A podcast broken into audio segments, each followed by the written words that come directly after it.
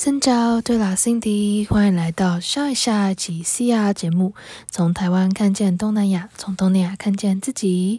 哇，时间真的过得非常快呢！三月的主题东南亚实习大小事，很快来到了第三集。今天要来和大家分享到缅甸实习的经验。我今天邀请到了我大学的同学瑞奇来分享他到缅甸仰光做华语文教学实习的经验。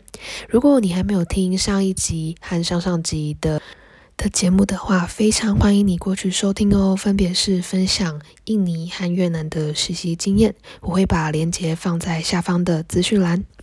好，我们就直接进入到今天的节目内容吧。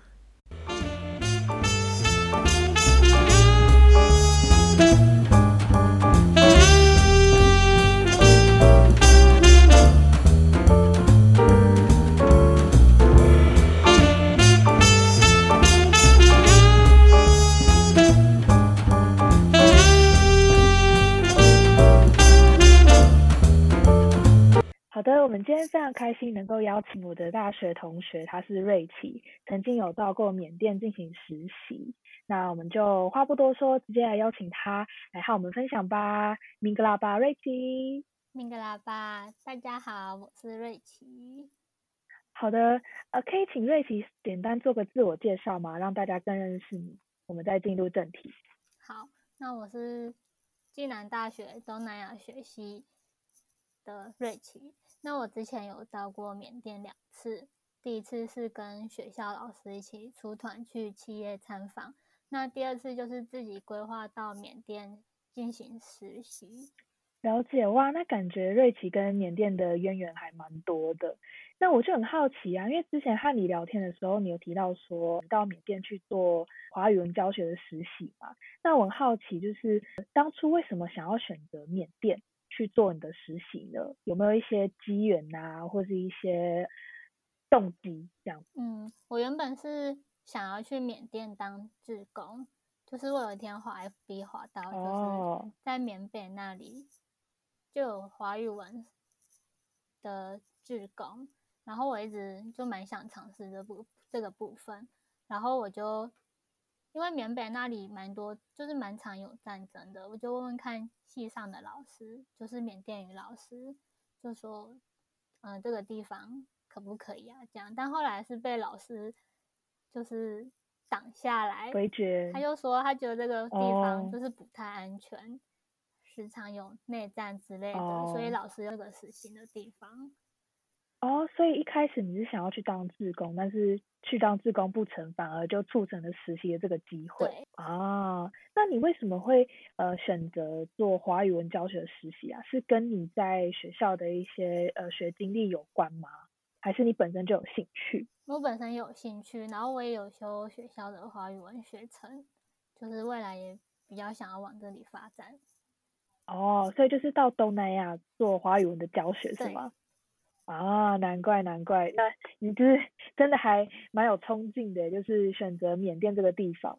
那呃，我很好奇啊，就是因为你刚刚有提到说，就是你第二次到缅甸去做实习的工作嘛，第一次去是去缅甸旅游嘛，对不对？企业参访加旅游啦，嗯。哦，企业参访哦加旅游，就是有点就是类似半观光，然后半就是见习这样。OK，那我就很好奇啊，就是呃，在你实际到缅甸之前啊，你个人对于缅甸的第一印象大概是什么？第一印象，嗯，对啊，大概就是他们的奶茶很好喝，然后还有他们是 奶茶在开发中的国家，传统服饰是要在比较重要的节日时穿才要穿出来的，对，不太一样。在那个时候是一开始有被惊艳到。那时候是呃到缅甸的哪个地方？是他们的首都吗？还是是大城市仰光？哦，所以你看到每个人不管是男女老少，他们基本上都会穿着传统服饰，那个叫做隆基吗？跟特密？之前好像上课老师有分享过。对，隆基跟特密。哦，隆基跟特密。哦，OK，我们现在在做缅甸语教学，没有开玩笑，就是他们传统的服饰啊。这样子，然后你刚刚有提到一个非常特别的现象，就是他们会穿拖鞋嘛？哦，所以那拖鞋是夹脚拖吗？还是那种就是一般比较朴素的那种拖鞋？夹脚拖。哦，夹脚拖，OK。那你有没有入境随俗？有没有就是穿过他们的传统服饰在当地？有啊，那时候就买了一件 long 嗯，然后也有买夹脚拖，哦，就这样跟大家一起穿着走。哦，可是你不是女生吗？你怎么会买 long 还是它是男女通用，都可以穿？所以龙姐是男生，你我忘记了，你你是说龙姐是男生，同是女生吗？我不知道，那时候记得是因哦，是吗？都可以是吗？一个是男生，一个是女生。好，我忘记了。因为哦，因为我记得龙基是就是它有点像是那种呃卷筒式或者说裙呃裤裙式的那种穿着嘛，然后女生的话就是呃女生跟男生的那个绑法不一样，对对不对？嗯，然后不同的族群，他们的上衣的款式也不太一样，这样，或者说有些是连身的，有些是两件式的，这样。对。哦，那你应该是买就是比较一般的穿着吧，因为他们那边就是呃缅族人比较多嘛，然后他们缅族的穿搭就是我们常见那种传统服饰。嗯，我只有买下半身。哦，那样会很贵吗？不贵。应该是说，你那时候换算的时候要看材质，那基本上不会折合到台币是不会太贵。哦，所以就是买起来当纪念，然后如果有机会再回去缅甸，就会可以呃直接现穿这样子，入境随俗我买。OK OK，好哦，好的好的，那。呃，感觉就是之后啊，如果我有机会到缅甸，我也想要买买看传统服饰，因为我之前在就是课堂上的时候，老师有带很多件就是传统服饰，然后就有各各种民族的穿衣的那个风格，就是有呃缅族人啊，然后克钦族啊、克伦族啊等等族，就觉得哇，原来就是这么的独特，就是每个花纹啊，然后配件啊、首饰都不一样，就觉得超酷。对，好。哎，好像岔题了，就是那我想问一下，就是回到我们的正题啊，就你刚刚说你是从事华语文的教学工作嘛？那你实际上在里面实习的内容是什么？我在一个就是算是中文学校，嗯，实习，然后叫做什么学校？这可以讲吗？呃，应该可以啦。你如果你觉得如果有政治敏感话题，也不一定要就是透露也没关系。因为我没有跟老师说，就是我没有跟那个老师说我要讲。哦，那你就那你就可以直接说那个，你就是到呃什么样的单位就好啊，你不用特别讲出名。对，好，我是到就是阳光的中文学校这样，然后里面的老师都是台湾。那为什么？就是在呃缅甸仰光这边，我有中文学校，然后老师居然还是台湾人，不是当地人，是有什么特殊需求或者是背景吗？那边 会不是太难？我我想一下，就是有点久，但是我那时候有 好的有自己想，就是呃那边蛮多华文学校的，但哦嗯，然后我们的老师。虽然是台湾人，但是他算是缅甸华侨哦，原来如此。对，然后基本上在缅甸的中文学校是不能太高调的，因为之前缅甸政府规定就是抵制中文这样，但是他们现在算是睁一只眼闭一只眼，就是比只要不要太高调。哦，然后政府就是不会去抓你这样，特别去哦，了解。好，就是因为那个呃历史背景的关系，所以他们在做就是华语教学这个部分，就是只能自己很低调，或者说默默的做，不会太彰显或是太高调这样。了解。哦，那就是真的有这个实习机会也是蛮宝贵的，就是透过呃有有那个人脉的那个推荐嘛，那真的是蛮蛮蛮不错的，就是可以实际去当地，然后看呃当地的学习的人的状况这样。那我就好奇，你教学的对象是哪一个年龄层的小朋友？那个学校从幼稚园到成人都有，然后因为人数总人数不是很多，所以我几乎每一个班都有上到。像最小是到是幼稚园，然后然后有成人班。那你觉得就是呃，在教呃幼稚园跟成人班之间的一些差别有什么，或者说他们的学习状况跟程度，你个人的观察是觉得怎么样？我觉得年纪越小，中文讲的越好，因为像幼稚园的学生，他们父母大部分都会讲中文，就可能是呃华侨啊，然后就是整嗯整个家庭都是华人这样，所以他们都是以中文沟通。那父母送他们来来中文学校念，就只是想要他们再继续学中文。这样是不要忘记怎么讲中文。那像国高中的班级也有，就是他们比较希望的是可以来台就读。他们来台湾就读的时候，他们需要有中文学校的证明，就是证明他们学中文学了几个小时。所以他们来中文学校读书，就是为了要来台湾读书。这样。那像是在缅甸。以前啦，就是可能在十几二十年前，他们来台湾的学生，就是在缅甸当地是成绩很好的。他们就像我们想要去欧美留学这样，他们也是会想一直想要来台湾留学。但是现在的话，来台就是成为他们的众多选择之一。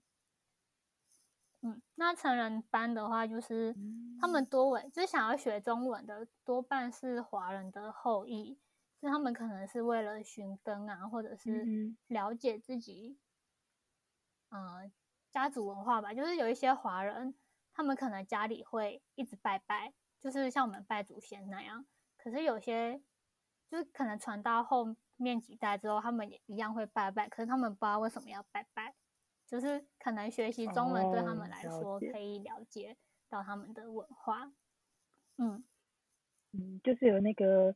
呃，历史的意义，或者是说文化的一个觉醒，透过语言去呃更了解自己曾经的我跟，或是说自己的呃文化，然后是怎么样去使用这个语言，这样子。嗯，对。而且了解，哇，但是这嗯，就我觉得成人要学习中文是一件蛮不简单的事，就是可能他们的动力是靠自己。但是我们那里那个时候有个学生，他是在我们的司机大哥，然后那时候我们就问他说，就是他赚几，他开计程车嘛，就说你赚的钱多不多啊？他就说不多，然后就他跟我们讲这个数目，我们折合台币就觉得不就没有很多，就可能生活上会有点小辛苦，可是他还是一样，就是很坚持要一直来学中文，那他也缴了学费。然后我们说，那你有空的时候可以来到台湾啊，就来台湾玩。他说应该没有办法，就是他的经济不足以支撑他出国来台湾，但是他还是依旧想要学中文。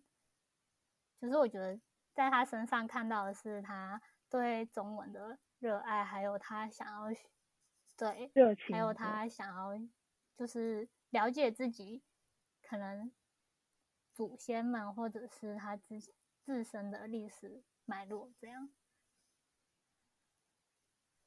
哦，那我觉得这样的出发点是蛮好的。那实际上啊，他们在学习的历程当中是，呃，因为这样听下来，感觉像是它不算是一个呃体制内的学校，它比较偏向是你自发性想要学习中文，然后你自己再用可能呃空闲的时间去做学习。那这样他们呃学习的频率的。次数是怎么样？一个礼拜两堂，一次哦，两堂要一一堂多久？是两个小时。哦，我没记错的话啦。哦，了解了解。对，就是呃，如果说，哎，我不知道你们那边的学习的人应该不多吧？因为你说你每个班级都有教教到过。所以应该都有跟他们接触过，所以人应该是不多的。对。哦，那呃，在在这教学过程当中，你有提到一个，就是呃，这个电车电车司机大哥他呃想学习中文的这个需求嘛，或者说那个使命。那有没有其他你觉得特别印象深刻的呃学习中文的人？就和他接触的过程中，有没有特别印象深刻的？还是都是哎，感觉都都呃都没有特别去了解他们的生命故事或成长背景，就是单纯教他们中文一样？你觉得呢？那个时候上，嗯，大概年纪是高中生的班级，然后就一个小女生，她很喜欢，就是。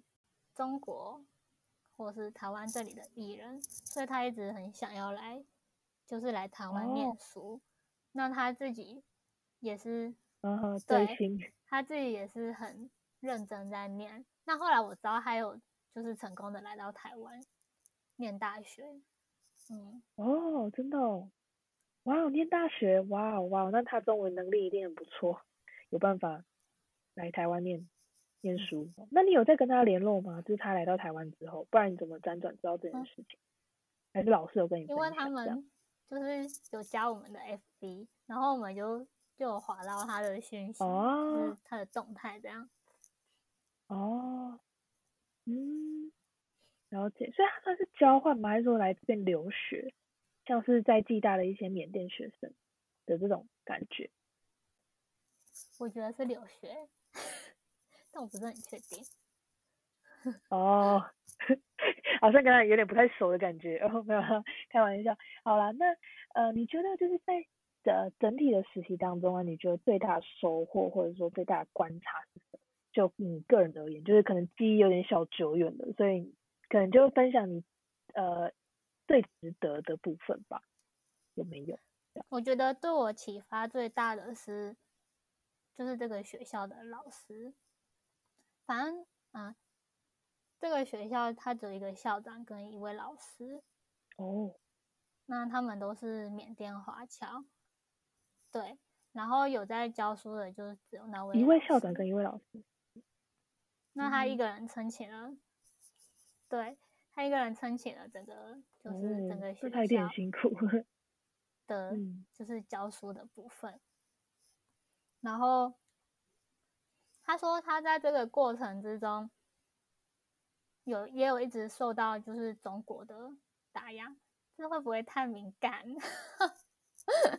感觉有点政治敏感，这种就是政治政治不正确，或者说有政治立场问题，真是难以启齿。我 就是就是我把老师的叙述这样讲出来，对，就是因为这个中文就是在仰光的中文学校蛮多的，有台湾的大概只有。这一间，然后其他的都是中国的。那他在这个就是教学的过程当中，难免会碰到像是经费不足啊，或者是教材还是就是学生不足等等的困难。那中国那里就会一直想要就是资助他，可是老师说，对，就是想要资助他。那他拉拢过去这样接受了。那边的资助之后，哦，就老师可能就没有办法依他的理念来教学，所以老师一直很坚持着，嗯，很坚持自己的原则，就是他也没有要接受他们的帮忙，然后自己就是撑下来这样。然后我觉得，就是看到身为一个华文老师的可能面临到的困境，然后还有他的。热忱跟所坚持的理念吧，精神可嘉，就是仍然屹立不摇，这样出淤泥而不染。好的，真的是，呃，你观察的还蛮细微的，就是这个过程中他的那个心路历程啊，或者说他的心境怎么去调试这样子。对，因为感觉就是孤立，有点小小孤立无援吧，可以这么说。那好啊，那你你你去实习大概是多久时间？一个月吗？还是两个月？对，哦，一个多月，了解。那我就好奇啊，因为你在你到了缅甸大概有两次的时间吧？那你在这期间有水土不服的问题吗？还是说你适应的都很良好，身体就是那个 铁胃铁胃，不会有任何的的问题，不舒服的状况。吃的东西，我觉得他们，所以我觉得他们的东西超好吃。哦，很符合你的缅甸样子。嗯，哪些食物好吃？那你可以举例吗？有没有哪些？像缅甸它有很多的民族啊，那阳光那里就是有很多不同民族的菜，然后就去我去到那里就会常吃云南菜啊、缅甸菜或者印度菜等等的，然后我觉得都非常好吃。非常好吃是怎么样一个好吃法？你是觉得它的呃味道吗？还是说它的气味？还是它的摆盘？还是它的什么特别吸吸引你？因为我听说瑞奇好像很喜欢吃重口味、吃辣的的的的人这样子，就比较嗯，所以感觉很合你的胃。可以可以，我超爱吃。等下次要吃麻辣烫可以找瑞奇。但是我的口味偏咸、偏甜、辣，但是我不爱甜跟酸，所以。就是像泰国菜啊，然后比较酸跟甜，我都不太喜欢。但是我觉得缅甸菜就是偏咸，它有些很咸，然后辣的话是还好，可是就是味道很够，就觉得很好吃。尤其是缅甸菜啦，嗯，对对对，像缅甸他们的菜就是哦，就是感觉很下饭这样。也会有会有一些像我们台湾的配菜这样，家常餐饭这样，那他们也是。就是他们去他们的餐厅吃饭，也会夹一些菜，然后会给你一碗饭，然后跟一些生的，像是蔬菜之类的，你可以沾酱来吃。他们比较便宜有一点，可是味道很重，我觉得很好吃。然后我觉得印象很深刻的是，我有一次去到他 们，就是很香，很很很辣，然后就是整整整体而言就嗯。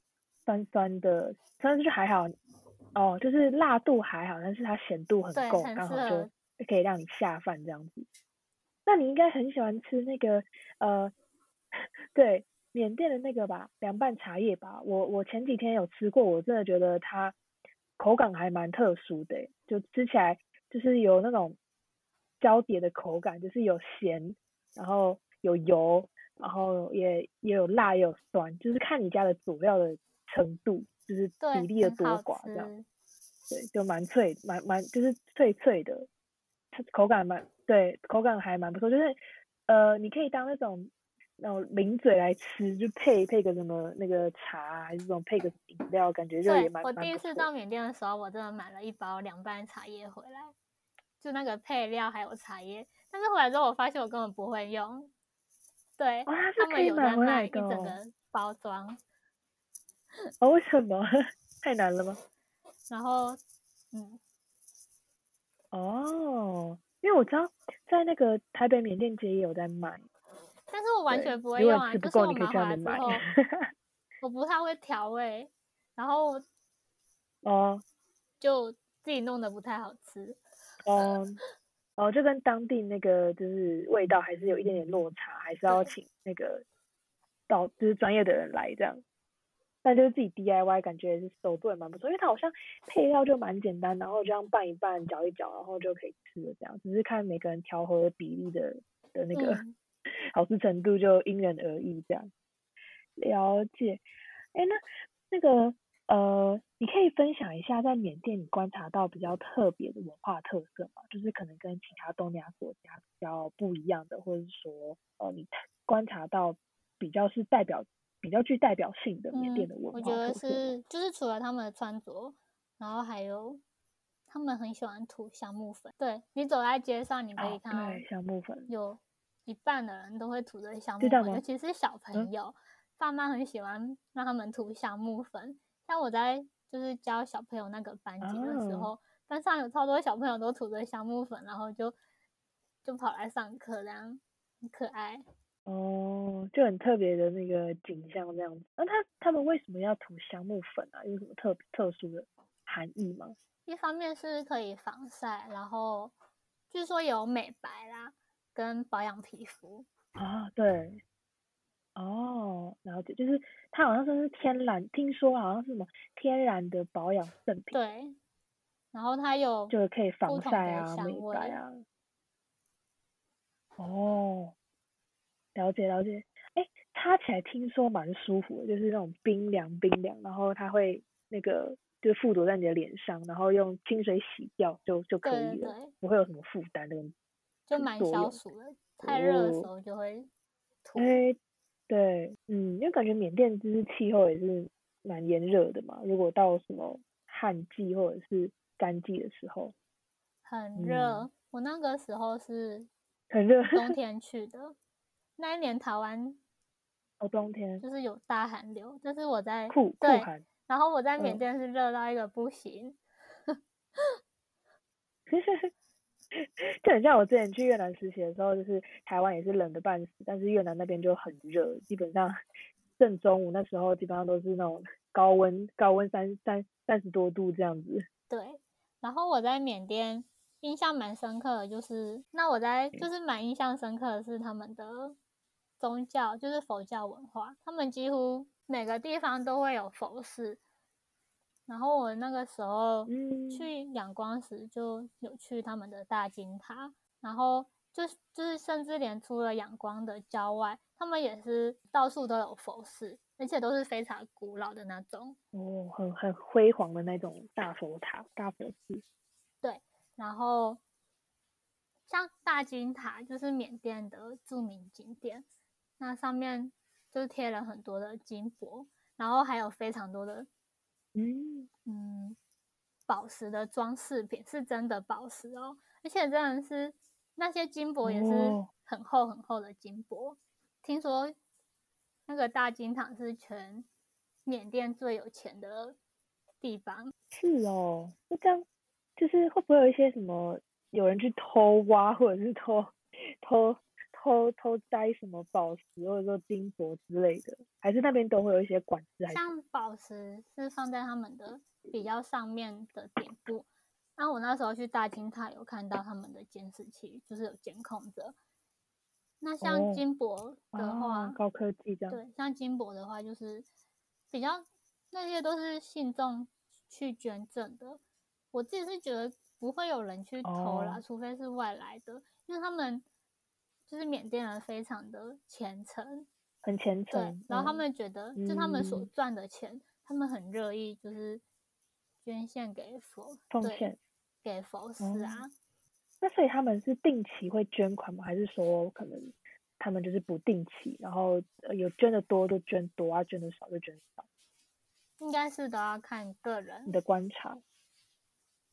哦，就乐捐这样，没有说硬性每个人都一定要捐没有没有，被强迫捐但是他们非常的喜欢。哦，哦，了解了解。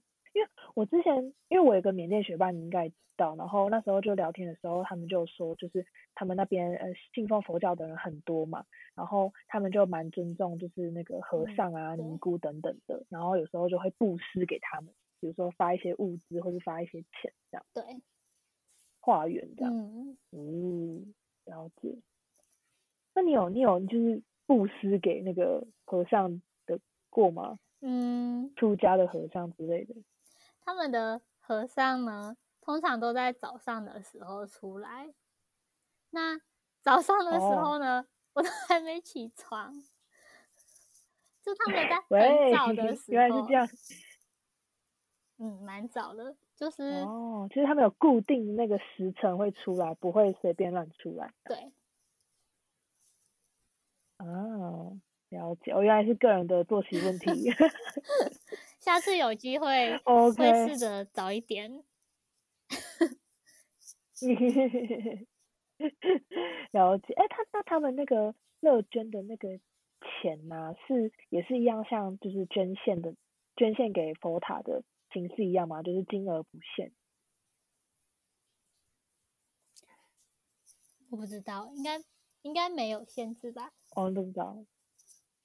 哦，我也不知道，我也我也没有什么概念，我只是单纯好奇，想说，哎，如果要真的捐钱的话，要怎么拿捏那个金钱的那个比重这样子？其实是只有捐食物，太少也不是，太多也不是，中间。哦，食物哦。我不是很确定，因为那个我没有仔细看。就是根本没有看到，因为你根本还没起床，这样。喂，好，了解。哇，感谢你的分享，你就分享了在那边的那个呃宗教啊，然后饮食啊，跟那个他们的一些穿衣的服饰这样子。那你觉得交通呢？在缅甸那边的交通状况如何啊？交通，阳光的话是很塞，就是上下班时期很塞。那他们阳光是，嗯，不准骑机车的，在阳光阳光市区是不能骑机车，只有出了，为什么啊？出了阳光才可以。嗯，为什么？因为他们交通太塞了。那假如有什么犯罪的，就是如果嫌犯骑着机车，那警察可能抓不到。被车追逐。对啊。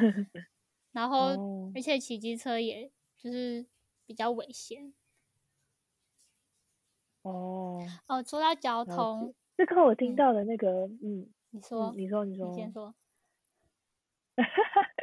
礼让礼让，哈，就是因为我前一前一集是就是呃访问那个曾经有到过印尼实习的朋友嘛，然后他就说印尼那边就是基本上也是很塞很塞的状态，然后他们就是骑骑骑机车也有开车这样，然后就有点像是水泄不通这样子，可是他们没有红绿灯，他们只有那种就是凸起那种路这样，但是他们也。完全没有就是车祸或者是什么事故发生，他们就觉得呃印尼人超级厉害，然后不知道怎么做到的。那你觉得缅甸的状况是是又是怎么样？我觉得缅甸的交通有点乱，因为他们曾经是英国殖民，那只要是英国殖民的国家都是右驾。哦，嗯。但是他们的车又很多是从日本进口的。所以日本进口的车就是左驾，那所以他们的车就混着左驾跟右驾。那他们的道路是，就是你要开在右边，嗯，所以这样转换就会很很不，嗯，所以就会有点危险。了解，我觉得啦。嗯，哦，所以你觉得那边的道路规划可能就呃相对做的比较没有那么完善，然后加上他们的车种又有时候是右驾，有时候是左驾。我觉得比较偏车。就是他们没有统一规定车车子是右驾还是左驾，这就是一条道大路，然后都是车子，然后没有分什么什么呃单行道啊，然后双黄线啊，或者说什么双向道之类的。单行道比较多。哦，他们我想一下，那个叫棋盘式的。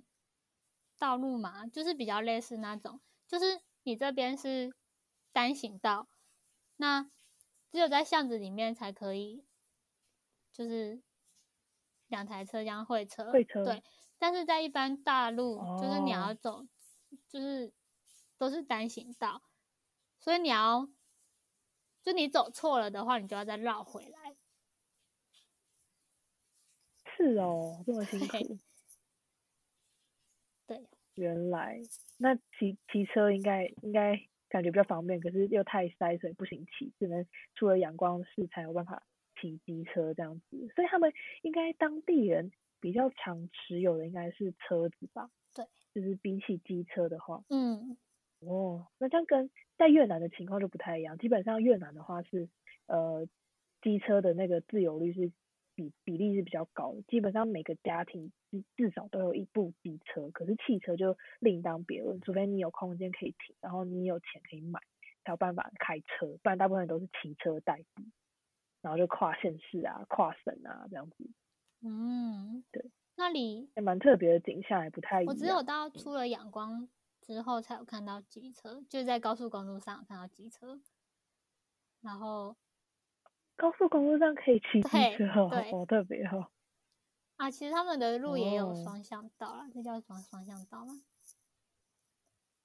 对，然后高速公路就是就是嗯，很荒凉，还还不不就是频率使用度不高的，对，就它几乎不会塞车。哦哦，跟我们的台湾的高速公路不太一样。果然还是就是。每个国家的那个交通建设状况不太一样，然后使用程度也不一样，是蛮特别的现象哎。因为我我我每次就是呃在跟朋友聊关于到东南亚的一些经验的时候，我都会特别问交通，因为就是我觉得交从交通建设就可以看得出来是一个国家的一个整体的基础建设的状况，我觉得就还蛮有趣的。因为我也只有到过越南，我也只能用越南的景象去去分享嘛，但是我就不知道说其他个别东南亚。国家的状况怎么样，所以就觉得说，哎，聊这个方面还蛮有趣的这样子。对，那最后啊，就是我想问你啊，如果说啊，你有机会再到缅甸的话，你还会再去拜访，就是同样一个城市吗？还是说你想要去拜访其他城市？或甚至是如果有朋友请你推荐，呃，到缅甸的什么地方，你会想要推荐他哪里？然后为什么？嗯。我会想要再去仰光，但我也会想要到其他的城市去玩，就是像曼德勒啊，然后哦，就他们比较中部的地方，就是听听老师，就是听那个我们中文学校的老师，因为他之前以前是住在曼德勒那里，然后就。就蛮多，他讲的蛮吸引人的。他分享的一些趣事。哦，好像听我学伴说，就是好像在缅甸的不同区域，就是有不同的景景致，然后蛮多自然的那个景观，还蛮蛮蛮雄伟的。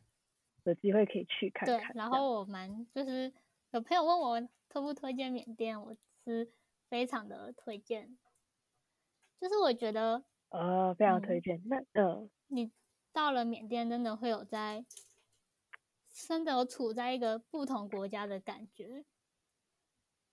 像我之前去曼谷，我就觉得很像，就是那种大城市，很开发那种。可是我觉得到了缅甸，就是很有他们的自己的风情。嗯哼嗯哼，就是它也像是在开发跟呃。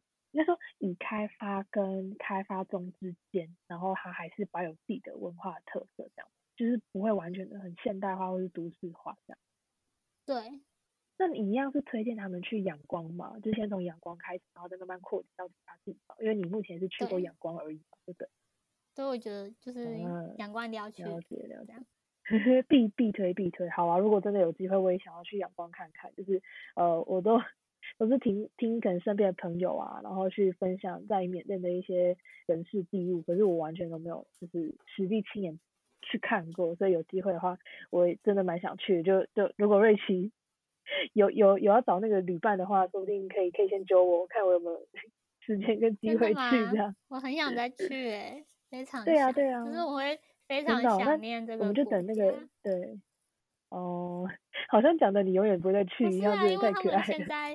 不然就是要等，嗯，就不管是疫情还是他们的内战这边什么的，就是可能短时间内都不太可能会消弭这样。真的，对，像像最近就是也是就是因为这件事情，然后那个搞了，那个就是在不没有在缅甸的那个呃。呃，缅甸人不管是缅甸生啊，然后呃华侨啊等等，都很担心那边的家人，就不知道说到底他们还安不安好。然后所以他们在台湾这边也有发起一些行动。我觉得就是有点就像是他们已经正在那种呃历史重演的那个道路上，然后他们想要去做抗争，然后他们想要去呃看能不能声声声声援吧，就是。有国际的协助，可是感觉这种议题好复杂，也难以去解释。非常的 复杂。